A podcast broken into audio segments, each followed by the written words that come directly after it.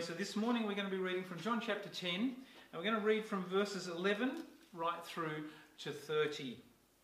So read along with me. Uh, let me lead you. John chapter 10, verse 11. I am the good shepherd. The good shepherd lays down his life for the sheep. He who is a hired hand and not a shepherd, who does not own the sheep, sees the wolf coming and leaves the sheep and flees, and the wolf snatches them and scatters them. He flees because he is a hired, man, hired hand and he cares nothing for the sheep. I am the good shepherd. I know my own, and my own know me, just as the Father knows me, and I know the Father. And I lay down my life for the sheep. And I have other sheep that are not of this fold. I must bring them in also, and they will listen to my voice. So there will be one flock, one shepherd. For this reason, the Father loves me, because I lay down my life that I may take it up again. No one takes it from me, but I lay it down of my own accord. I have authority to lay it down, and I have authority to take it up again. This charge I've received from my Father. There was again a division among the Jews because of these words. Many of them said, He is a demon, and he's insane. Why listen to him? Others said, These are not the words of one who is oppressed by a demon. Can a demon open the eyes of the blind? At that time, the feast of dedication took place at Jerusalem. It was winter, and Jesus was walking in the temple in the colonnade of Solomon. So the Jews gathered around him and said to him, How long will you keep us in suspense? If you are the Christ, tell us plainly. Jesus answered them, I told you, and you do not believe. The works that I do in my Father's name bear witness about me. But you do not believe because you are not among my sheep. My sheep hear my voice, and I know them, and they follow me. I give them eternal life, and they will never perish, and no one will snatch them out of my hand. My Father, who has given them to me, is greater than all, and no one is able to snatch them out of the Father's hand. I and the Father are one. So Father, reading this morning. This morning, Martin's going to be sharing the word with us, and I'm going to invite him up here and, and just pray for him as he uh, leads us in the word. On, Martin. Martin is, um, those of you that don't know Martin, Martin is interning with us, or has been interning with us this year. He works with us one day a week, and it's been a crazy year to kind of work with a team and not work with a team and having to be online. And, um, and in his other life, Martin is also a nurse, a psych nurse, and works really hard in that area as well. But um, we're really happy to have Martin, and I really want to encourage you just to hear what God has put on his heart to share with us this morning. And I'm going to pray for him before he does that. Heavenly Father, we just want to thank you for Martin. Thank you for the words that you've placed in his heart, the passion that you've given him for your word. And Lord, we pray, Holy Spirit, we pray that you would inspire him this morning, that the words he speaks would be words that, that you've prepared for our hearts to hear. Open our hearts to hear the words mm. and to walk them out. Lord, would you be with him in Jesus' name? Amen. Thanks, Andrew.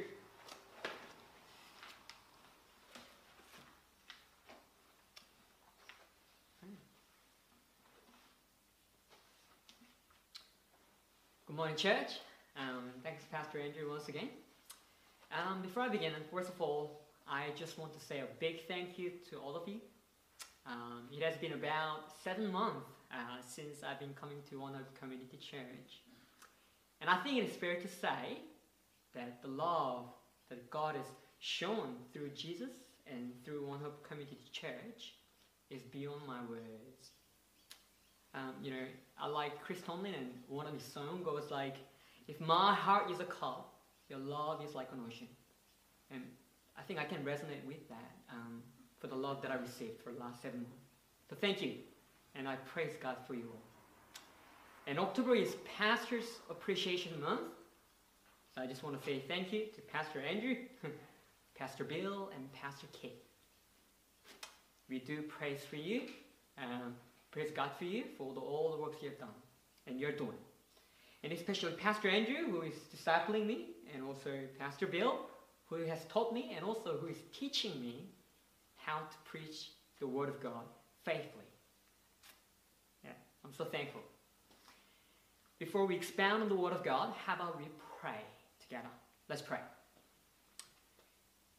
Heavenly Father, we praise you for this great salvation that Jesus Christ, our Lord, died and rose again for our sins. And we can come to you with boldly, with confidence, knowing that we are forgiven, we are free, we are saved, and we are safe in your arms.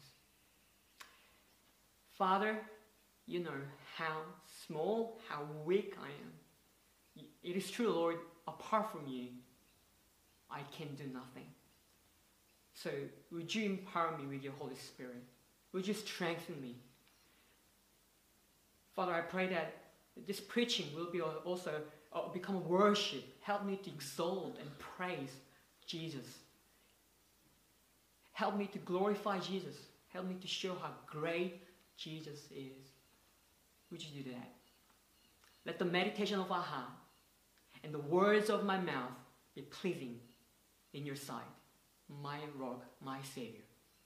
In Jesus' name I pray. Amen. Well, have you ever wondered why God calls us as his sheep? Think about it. Why not a tiger? With claws and a sharp teeth? Like, ah, right? Or, or a bear with a massive body, which is much stronger, powerful, and more independent. Well, which means they can survive themselves, right? Well, you might be saying, Martin, but look, um, but then what will be the role of God? The strong animals do not need herdsmen like shepherds. They're too strong. Okay, fair enough. Then why not a horse as an alternative? We can be called as a horse, and God can call himself as a horse trainer. Yeah? Horses, although they are not as powerful as tigers and bears, they can run fast. Uh, they are known to be fearless in battles. So they're much better than sheep, right? But let us think why did God call us as his sheep? Out of this, all these animals, why sheep? Why? Let us talk about sheep. Sheep are prey animals, which means they're always in danger of being attacked by the predators, like the wolves. They are weak, defenseless. And did you know that if sheep falls to their back, they cannot pick themselves up? And the shepherd has to come quickly and lift the sheep. If this is not done soon enough, they'll probably die. And imagine, it right? Imagine what the sheep looks like. They're fluffy. Yeah, they're cute, I know. But their wool need to be maintained by the shepherd because the wool grows endlessly. And if the wool is not cut on regular basis, oh, they're prone to get an infection and die. You see, sheep are totally dependent on the shepherd for their well being, longevity, and survival. So the survival of, of the sheep depends not on the sheep itself, but on the quality and the novelty of the shepherd. Think about this way. If the sheep are under the care of good and faithful shepherd, their life is secured and preserved. But if the sheep are under the bad shepherd, you guessed it right. Their destruction is for sure. Now, if you grasp this, if, if this message, if you understand this message, this message will be the greatest consolation, comfort, hope in your life. But if you miss this, you will remain uncertain, anxious, and hopeless. So please listen to me very carefully. Now, the fourth point of my sermon is the call of the Good Shepherd. The call of the Good Shepherd. To understand the context of this John chapter 10 properly, you should know this. In Australia, when you think about the sheep farm, you often imagine a huge number of sheep and the sheep sheepdogs they, who bark from behind to mobilize the sheep, right? But in Near Eastern, Near Eastern, like Israel, uh, which is the place where this chapter is taking place, the way sheep are managed is very different. In the Near Eastern, even now, when it is time to move, move to a different place, the shepherd gathers his sheep by making a strange noise that his sheep knows. So just imagine, all right? Imagine a shepherd who knows his sheep, and as the shepherd calls, the sheep responds, man, and, and gather around the shepherd. And when the shepherd has called all of his sheep, he goes before them. He leads the way. So this is how it works in Israel. Now, having this in mind, let us look at verse 27. I'll read it to you guys. Jesus said, My sheep hear my voice. I know them, and they follow me. Let us pay attention to my sheep hear my voice. Jesus did not say, The sheep hear my voice. What did Jesus say? He said, My sheep hear my voice. So Jesus is clearly making a distinction here. And the intention of Jesus using my sheep become more clear when we look at the verse prior to this. In verse 26, Jesus says this to the Jews who do not believe in him. But you do not believe because you are not among my sheep. so it is, obvi- it is obvious that Jesus is referring to a person as sheep. Well, doesn't this ring a bell? You remember a sermon by Pastor Andrew on the unconditional election? Well, let us look at uh, John chapter 8, verse 47. I'll read it to you uh, as well. This is Jesus saying to the Jews again Whoever is of God hears the words of God. The reason why you do not hear them is that you are not of God. So it is clear that there are people who belong to Jesus and who are not. Yeah, here's a similar contrast. According to Jesus, why were some of the Jews not able to hear the word of God? Because they did not belong to God. Now, Jesus said he knows his sheep. Now, this Greek word, know, does not mean knowing someone superficially. You know, we often say, yeah, I know so and so. That's not what it's saying here. Imagine husband and wife. I'm not married yet, but just imagine. Husband and wife relationship. Knowing deeply. Knowing really, really well. That's what know means. And as a result of Jesus knowing his sheep, the sheep follow Jesus. Not vice versa. Jesus knows his sheep, so the sheep follows Jesus.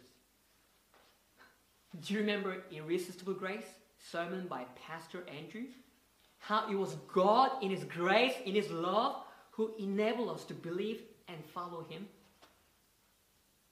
Now, at the same time, this also means those who do not belong to Jesus, do not listen to His voice, does not Jesus does not know them, and they do not follow Jesus. And this theme is all over the Gospel of John. I'll read it out to you. John chapter 1, the very uh, first chapter, verse 12 to 13 says, But to all who did receive him, that's Jesus, who believed in his name, he gave the right to become children of God. And pay attention to the next verse. Who were not born, not of the blood, nor of the will, of the flesh, nor of the will of man, but of God. So it is crystal clear that Jesus is saying, and John is saying through the Bible, is emphasizing the sovereignty of God. It's a big words, right? Which means God's absolute authority in saving us. Now, some of you might be thinking, so Martin, that's, uh, that sounds pretty good. Um, but are you saying that God has already decided whom to save, whom not to save? How is this fair? How come? Okay, let me reason with you for a second. What does the Bible say about the wages of sin? We all know that verse. Yes, the price of sin is death. And what does Bible says about man? No one is good, not even one. And that all have sinned. Now, here's what I'm trying to say. Imagine today, it's a beautiful weather by the way, but let's say today the whole earth blows up. The whole earth blows up, and we all die in our sin, and we all end up in hell without knowing Christ. This is exactly what we deserve. That's how hideous sin is. But when God decides to save some people out of His love and mercy, this is called grace. You see that? And now you may be thinking, okay, fine. Here's my second objection. Did God make us like a robot? You, you told, it seems like you're telling us all our paths are ordained by God, which is all our paths are decided by God. Good question. I believe the, the quotations from Dr. D.A. Carson and Dr. Joel Beeke will help us to answer this. So you need to prick up your ear now and also look at the screen. Dr. Carson said, human accountability and responsibility does not jeopardize God's sovereignty. And God's sovereignty is not threatened by human accountability. So Bible mentions both. God ordains and plans all things. Yeah? Out of his good pleasure. And men are still responsible for their actions. Joel Beeke says this. Just as the rails of train track, which run parallel to each other, appear to merge in the distance, so the doctrine of God's sovereignty and man's responsibility which seem separate from each other in this life, will merge in eternity. Listen to this very carefully. Our task is not to force their merging in this life, but to keep them in balance and to live accordingly. So it is a mystery like the Trinity. We can know about it, but not fully comprehend it. We live it as the Bible says it is, without diminishing the sovereignty of God and exalting and lifting man's free will. I hope it is clear. As we have firmly established this, let us go deeper into how Jesus saves us and what does that look like. So my second point is the role of the good shepherd. Well, let us look at verse 28, chapter 10, verse 28. Jesus said, I give them eternal life, and they will never perish. No one will snatch them out of my hand. Here he says, I. That's Jesus, right?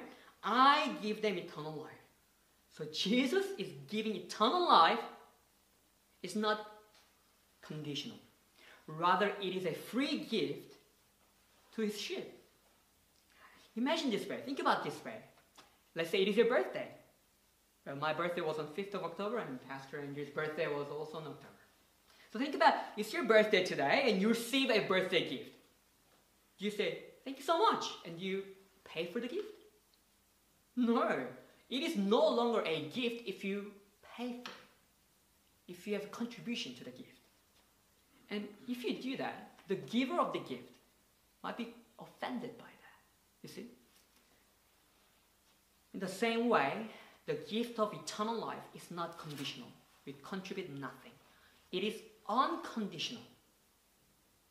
Yes, you and I contribute nothing to this gift, and God takes all the glory. It is Jesus' free gift to his sheep out of, sheer, out of his sheer grace and love. Now, uh, let's look at the word eternal life. There are two meanings for this word. One is the abundant life, as mentioned in John chapter 10, verse 10. Jesus said, He came that his sheep may have life and have it abundantly. But also, the word says, as the word says, it also means having the abundant life forever. See, there's, there's two meanings to that. So it is about, it is talking about the quality and the quantity of the life. Well, it will make more, it will make much more sense if you look at the following sentences. Jesus said, His sheep will never perish, and none will snatch them out of His hand. Pay careful attention to the word never. This Greek word is used in John chapter 6, verse 37 as well. This is Jesus saying, All that the Father gives me will come to me. Whoever comes to me, I will never cast out. Now, uh, let us also read chapter 10, verse 29. My Father, who has given them to me, is greater than all. No one is able to snatch them out of the Father's hand. Here, the word never means literally never. Think about it. Jesus is the good and noble shepherd that ensures the security of his sheep. He's the good shepherd who never makes a mistake. He's the good shepherd that never loses even one of his sheep because he's good, almighty, and a faithful God. and as if that is not enough, as you can see, Jesus gives double absolute security for our salvation. Jesus mentions his Father, who is greater than all, keeps his sheep by saying that no one is able to snatch them out of the Father's hand. So you see the parallel in the statements that Jesus made. Jesus and God are in total agreement to keep the sheep safe, preserve them eternally. That is why Jesus said in verse 30 that he and the Father are one. So what he's saying there? He's saying they are in perfect harmony and in agreement in what they do. Well, let us pause here and ponder about this for a second. The God of this universe, who made heaven and the earth, is preserving us, and He's guaranteeing our safety. He's sustaining us. He's guaranteeing our safety. He will never forsake us despite our sin. He's working for our good, and nothing can separate us from His love, as Romans 8:20 says. Uh, just think about it. Don't you think this will get rid of all your anxiety and your burden in your heart? Give your strength, give you strength to get up in the morning despite the current troubles in your life? Don't you think, in spite of all the turmoils in your life, you can say to yourself, I'm safe? Don't you think this will give you strength to run to Jesus when you struggle with your sins? Don't you think knowing this truth will give you desire, desire to serve Him even more? Don't you think this will truly humble you as you know it is ultimately God who works within you to preserve you?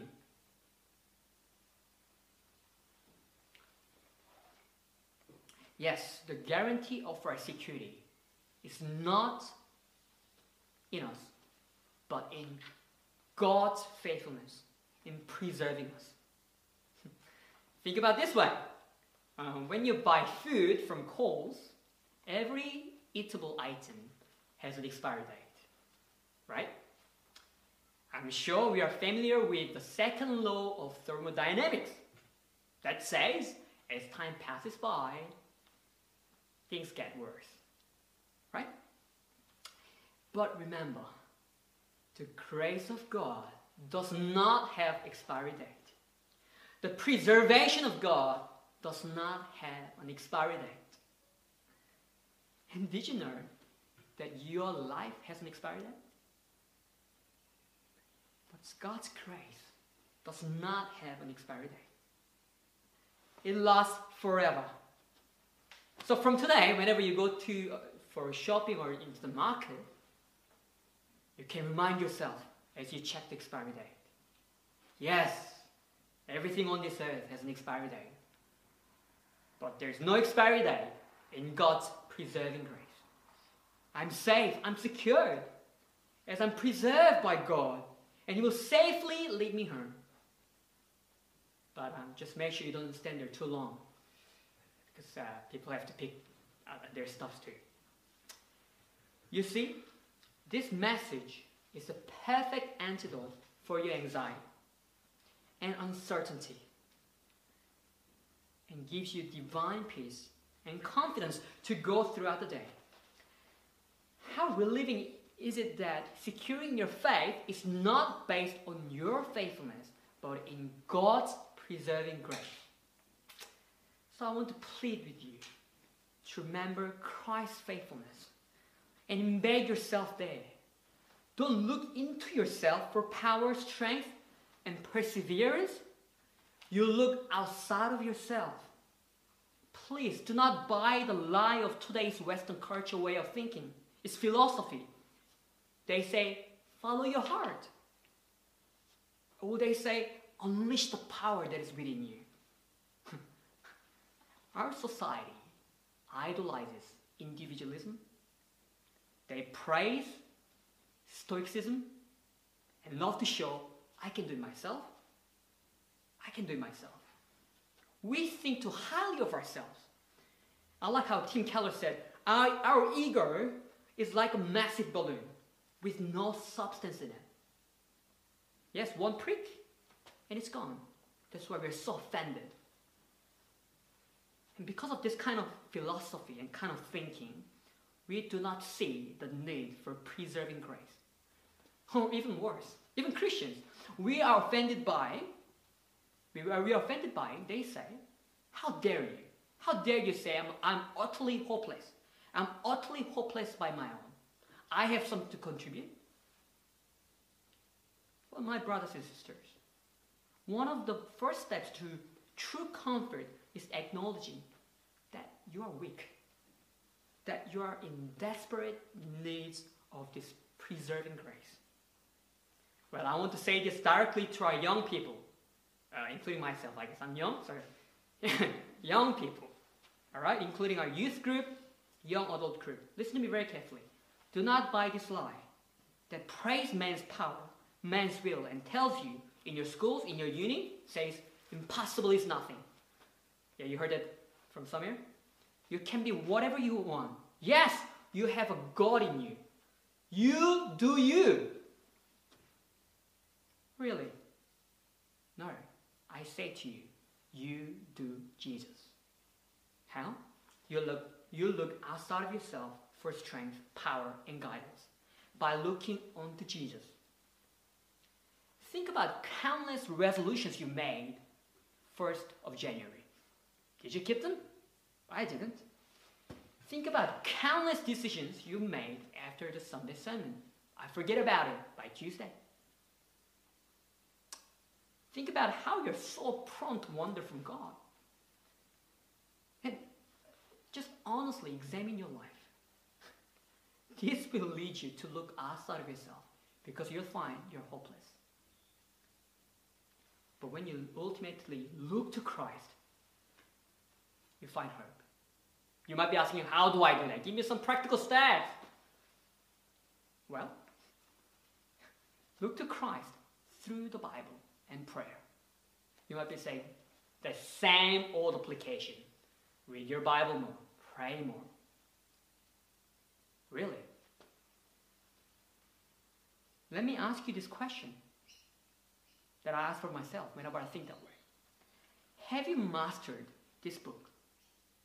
Have you found all the riches of the truth that are contained in this book? Have you really read it all? Do you know what this book is really talking about? You see, humility will lead us to see the desperate needs for God's preserving grace. And God uses His words, the gospel, and our prayer as a tools to preserve us. You persevere to do this. Why? Because God has preserved you in Jesus. So you persevere. Why? Not because you want to contribute, but because you're already preserved by God. And to our turbo kids, if you're still with your parents, well done. Let me explain this way for you. Imagine that your parent, parents buy you a toy, right? That needs assembling, that needs to be put together. And as you receive the toy, what do you look for? You look for manual and instruction to assemble the toy to put it together. but let's say you lost the manual and decided to follow your own imagination. Oh, yes, yes. And you do the way you feel like it. By doing that, you'll be worried, you'll be uncertain, you'll not be sure about what you're doing. And probably you're going to mess it up, right? Now, you now do you know the manual of your life that God uses, God that God used to keep you on the track? The Bible. You should remember the Bible is our guide and our only manual. Why? Because we are weak and we need so much of God's help. And God speaks through this Bible to guide us. And make sure to do this because Jesus loves you, because He has rescued you, and He will keep you. Now, quite a few of you might be thinking, but Martin, hold on. At the same time, don't you think giving too much assurance will lead people to think, I can do whatever I want? Yes, I'm saved. I'm preserved. I'll use this message as a license to sin. Let me explain this way for you. Now, what makes Christianity different from all the other religions is this. We obey God, we strive to live holy life, not to earn God's favor, but because we are already favored by God. All the other religions, Islam, Hinduism, Baha'ism, spiritualism, you call it, they have one thing in common. They say, you do, do, do. You do. Pray five times a day. Keep this, keep that, and you will somehow make it to heaven. You'll somehow make it to good place. So, salvation, preservation, depends on our action according to other religion. Well, but Christianity offers much better news. Jesus has already preserved us, has done all the work for us to be saved. So now you obey God because God preserves you through the perseverance of Jesus, which means we can truly obey God out of love and thankfulness. A truly saved person can fall into sin, some great ones, yes, but will not end up abusing this message. Rather, it will lead that person to the faithful, joyful path in serving God more fervently. Like in Luke chapter 22, verse 31, Jesus says this to the Peter. You remember this. Simon, Simon, that's Peter. Behold, Satan demands to have you, that he might shift you like wheat. But I pray for you that your faith may not fail. And when you have turned again, strengthen your brothers. Here we get to know who no one is. Do you remember Jesus said no one is able to snatch them out of his hand? That no one is Satan. Jesus told Peter that he will be tempted and, and stumble because of Satan. But Jesus prayed for him so that his faith may not fail. did Peter abuse this grace and did whatever he wants? No, it became a great comfort and consolation to persevere in following Christ. Now, this brings us to our third point. So the question is, what did Jesus persevere so that God can preserve us? Please turn with me to John chapter 10, verse 11. Verse 11 to 18. We're going to read it out together.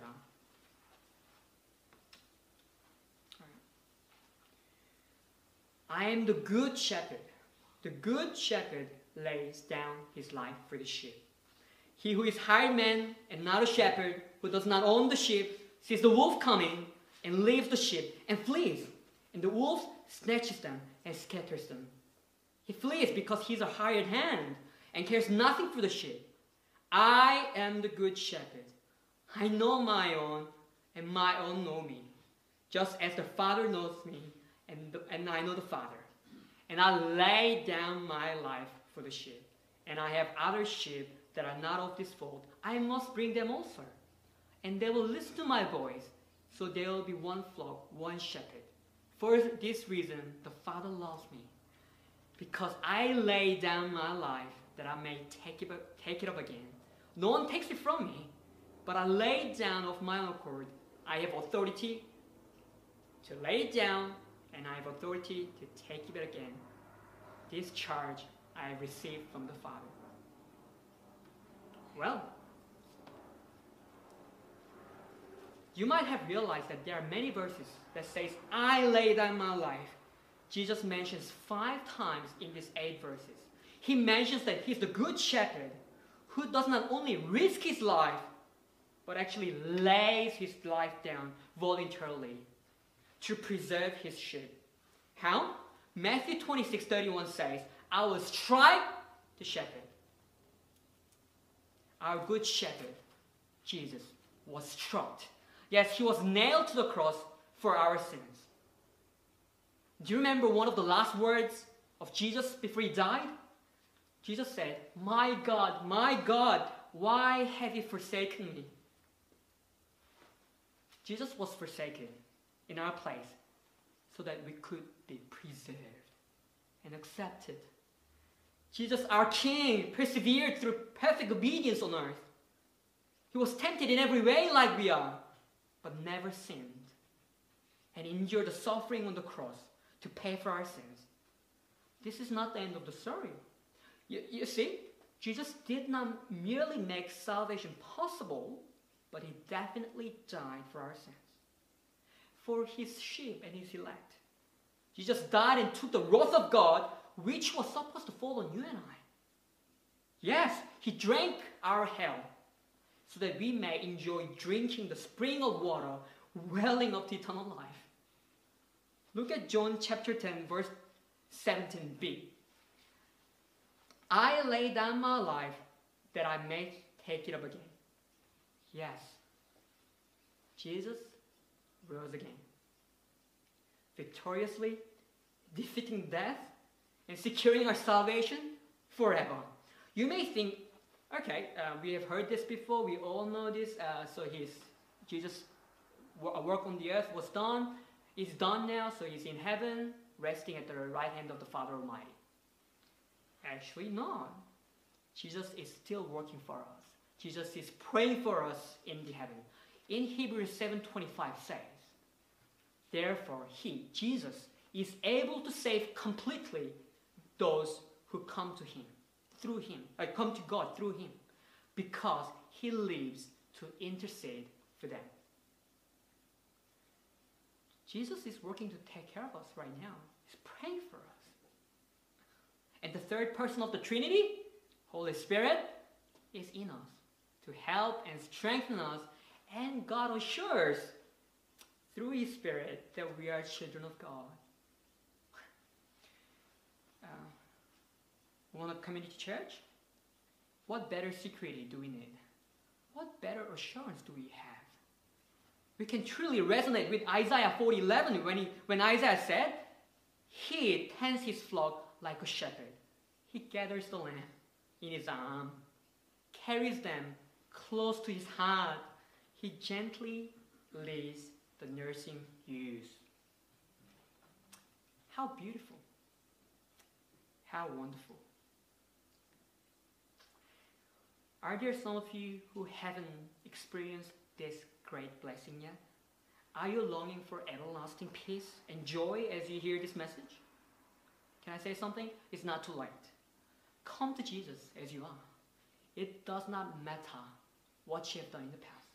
It really does not matter.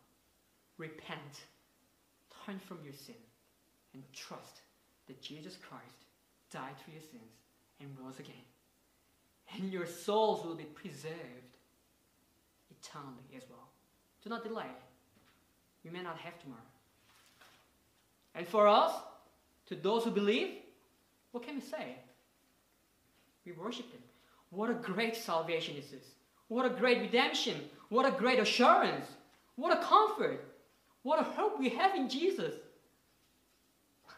It is true, when Martin Luther said, as Pastor Andrew mentioned, he said this When I look at myself, I do not see how I can be saved. But when I look at Jesus, I don't see how I can be lost. You are saved because Jesus is the good and great shepherd who persevered for your eternal preservation.